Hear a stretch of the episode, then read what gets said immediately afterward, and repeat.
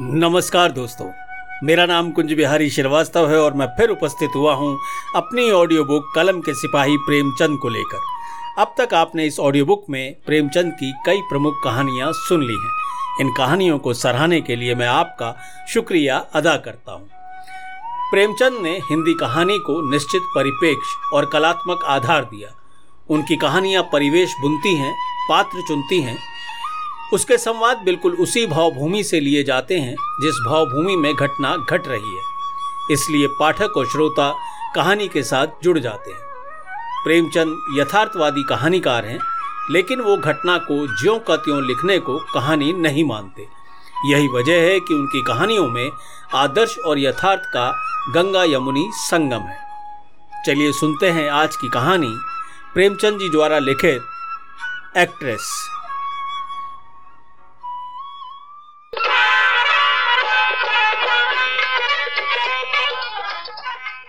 रंगमंच का पर्दा गिर गया। तारा देवी ने शकुंतला का पार्ट खेलकर दर्शकों को मुग्ध कर दिया था। जिस वक्त वो शकुंतला के रूप में राजा दुष्यंत के सम्मुख खड़ी, गलानी, वेदना और तिरस्कार से उत्तेजित भावों को आगन्य शब्दों में प्रकट कर रही थी, दर्शक वृंद शिष्टता के नियमों की उपेक्षा करके मंच की ओर उन्मत्तों की भांति दौड़ पड़े थे और तारा देवी का यशोगान करने लगे थे। कितने ही तो स्टेज पर चढ़ गए और तारा देवी के चरणों पर गिर पड़े। सारा स्टेज फूलों से पट गया, आभूषणों की वर्षा होने लगी। यदि उसी क्षण मेनका का विमान नीचे आकर उसे उड़ाकर न ले जाता तो कदाचित उस धक्कम धक्के में दस पाँच आदमियों की जान पर बन जाती। मैनेजर ने तुरंत आकर दर्शकों को गुण ग्राहकता का धन्यवाद दिया और वादा भी किया कि दूसरे दिन फिर वही तमाशा होगा। तब लोगों का मोह उन्माद शांत हुआ। मगर एक युवक उस वक्त भी मंच पर खड़ा रहा। कोई राजकुमार मालूम होता था। जब सारे दर्शकगण बाहर निकल गए, उसने मैनेजर से पूछा, क्या मैं तारा देवी से एक क्षण के लिए मिल सकता हूँ? मैनेजर ने उपेक्षा भाव से कहा, हमारे यहाँ ऐसा नियम नहीं है साहब। युवक ने फिर पूछा, क्या आप मेरा कोई पत्र उनके पास भेज सकते हैं? मैनेजर ने उसी उपेक्षा भाव से कहा जी नहीं क्षमा कीजिएगा यह हमारे नियमों के विरुद्ध है। युवक ने कुछ और नहीं कहा। निराश होकर स्टेज से नीचे उतर गया और बाहर अभी वो जाना ही चाह रहा था कि मैनेजर ने पूछा आ, जरा ठहर जाइए आपका कार्ड? युवक ने जेब से कागज़ का एक टुकड़ा निकालकर कुछ लिखा और दे दिया। मैनेजर ने पुर्जे को उड़ती हुई निगाह से देखा Kunwar Nirmal Kant Chaudhary O B E. Manager की कठोर मुद्रा कोमल हो गई। कुंवर निर्मलकांत शहर के सबसे बड़े रईस और तालुकेदार, साहित्य के उज्जवल रत्न, संगीत के सिद्धस्त आचार्य, उच्च कोटि के विद्वान, आठ दस लाख सालाना के नफेदार, जिनके दान से देश की कितनी ही संस्थाएँ चलती थी, इस समय एक क्षुद्र प्रार्थी के रूप में खड़े थे। मैनेजर अपनी उपेक्षा भाव पर लज्जित हो गया। विनम्र शब्दों में बोला, क्षमा कीजिएगा मुझसे बड़ा अपराध हुआ। अब मैं अभी तारा देवी के पास हुजूर का कार्ड लिए जाता हूँ। कुंवर साहब ने उसे रुकने का इशारा करके कहा, नहीं, अभी रहने दीजिए। मैं कल पाँच बजे फिर आऊँगा।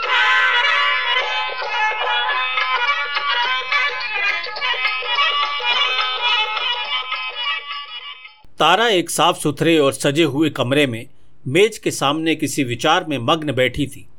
रात का वो दृश्य जिसमें वो भीड़ जमा थी, उसकी आँखों के सामने नाच रहा था। ऐसे दिन जीवन में क्या बार बार आते हैं? कितनों को तो उसने पैरों से ठुकरा दिया था। हाँ हाँ ठुकरा दिया था। मगर उस समूह में केवल एक दिव्य मूर्ति अविचलित रूप से खड़ी थी। उसकी आँखों में कितना गंभीर अनुराग था, कितना दृढ़ संकल्प। ऐसा जान पड़ता था, मानो दोनों नेत्र उसके हृदय में चुभे जा रहे हों।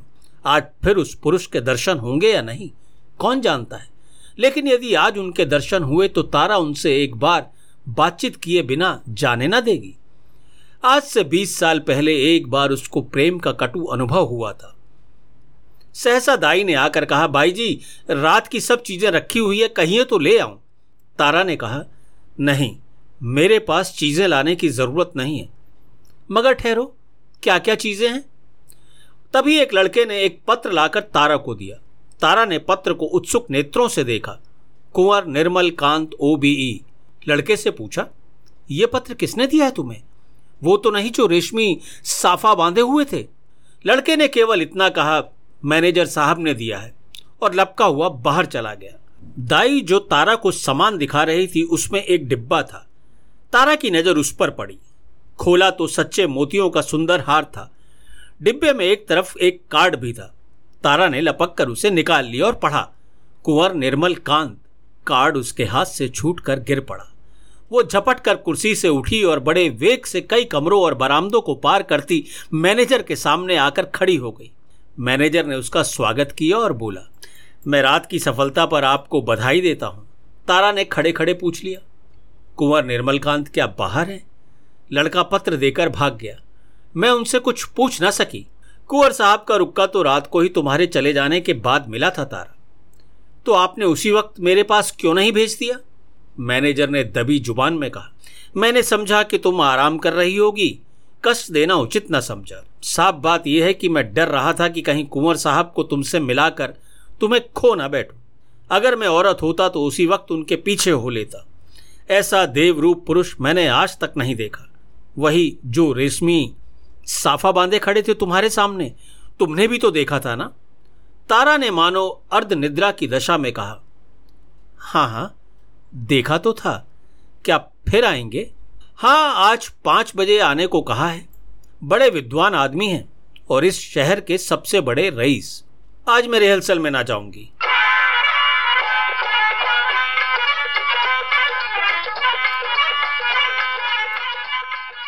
कुंवर साहब आ रहे होंगे। तारा आईने के सामने बैठी है और दाई उसका श्रृंगार कर रही है।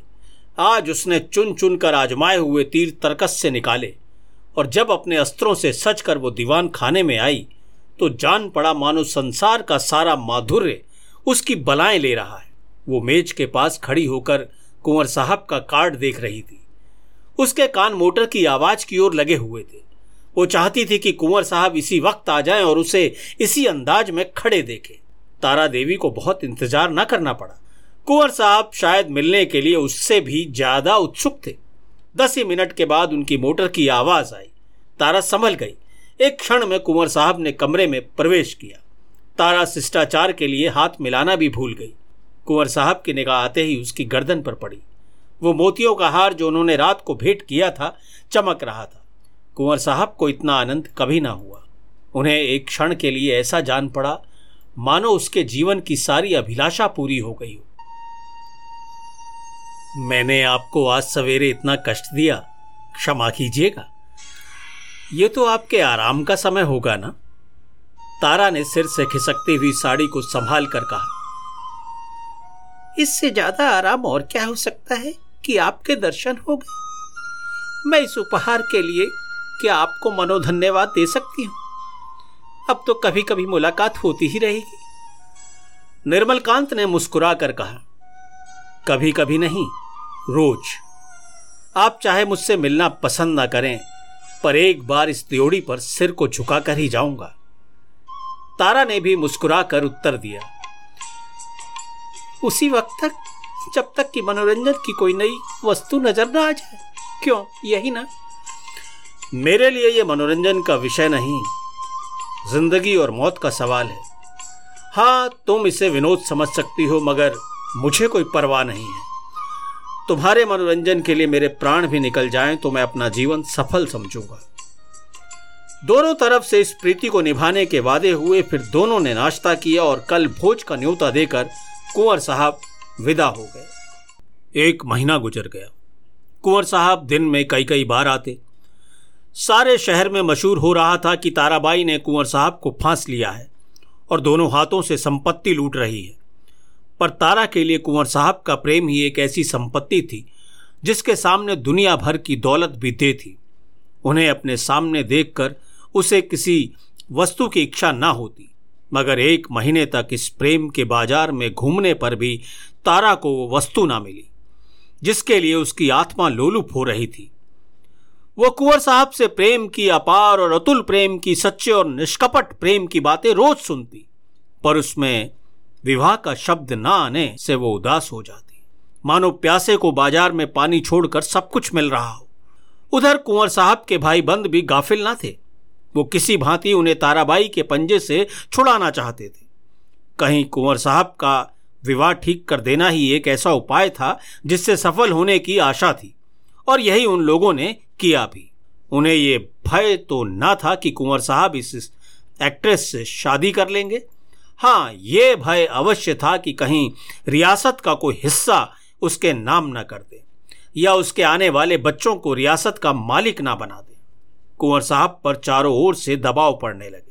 यहाँ तक कि यूरोपियन अधिकारियों ने भी उन्हें विवाह कर लेने की सलाह दी।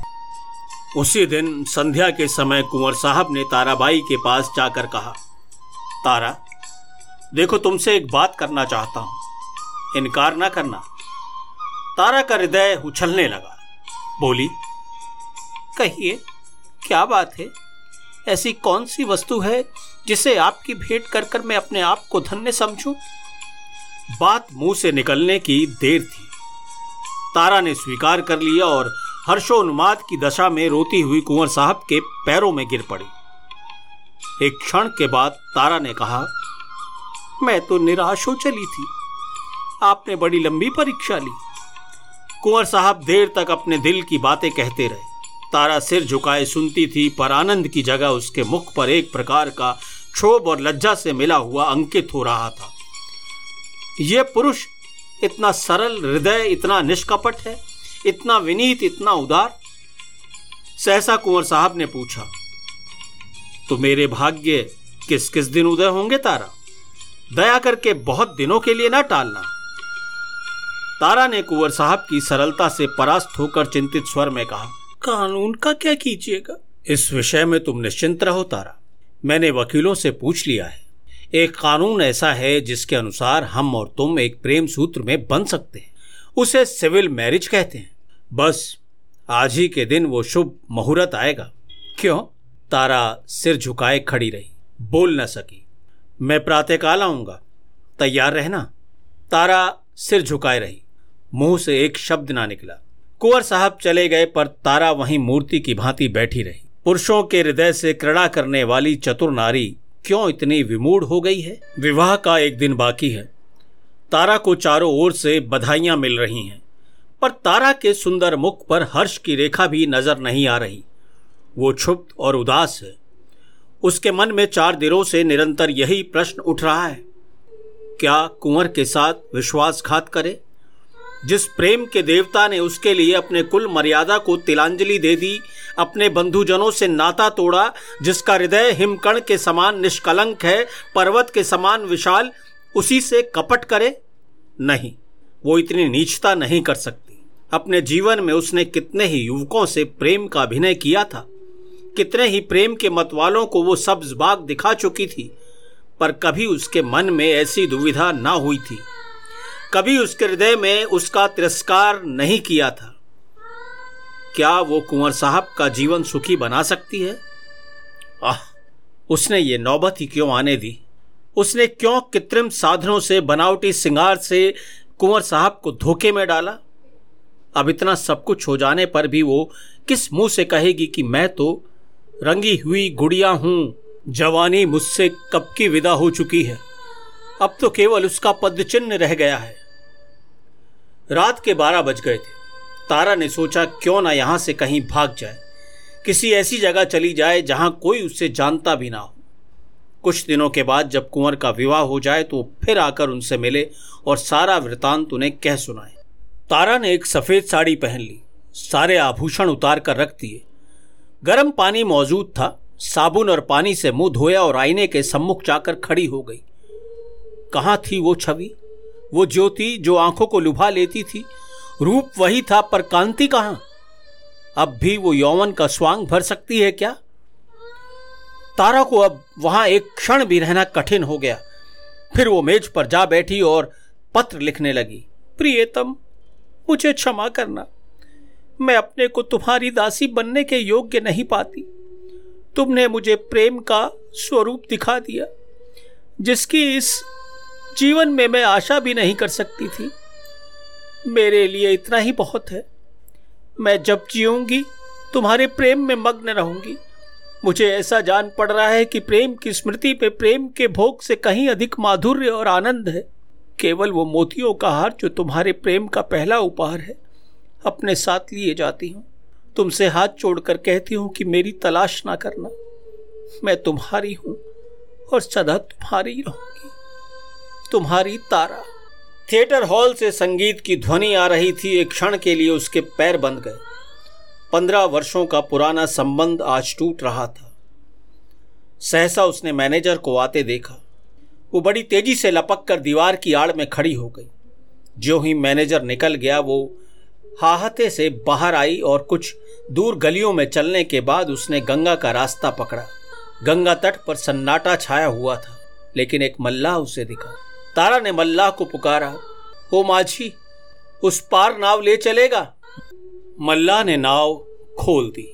तारा उस पर जा बैठी और नौका मंद गति से चलने लगी। मानो जीव स्वप्न साम्राज्य में विचर रहा हो। इसी समय एकादशी का चाँद पृथ्वी से उस पार अपनी उज्जवल नौका खेता हुआ निकला और व्योम सागर को पार करने लगा। तो ये थी आज की कहानी प्रेमचंद जी द्वारा लिखित एक्ट्रेस। ये कहानी आपको कैसी लगी, इसका फीडबैक ज़रूर दीजिएगा। कहानी सुनने के लिए मैं आपका शुक्रिया अदा करता हूँ। अगले हफ़्ते फिर आपसे मुलाकात होगी। तब तक के लिए नमस्कार।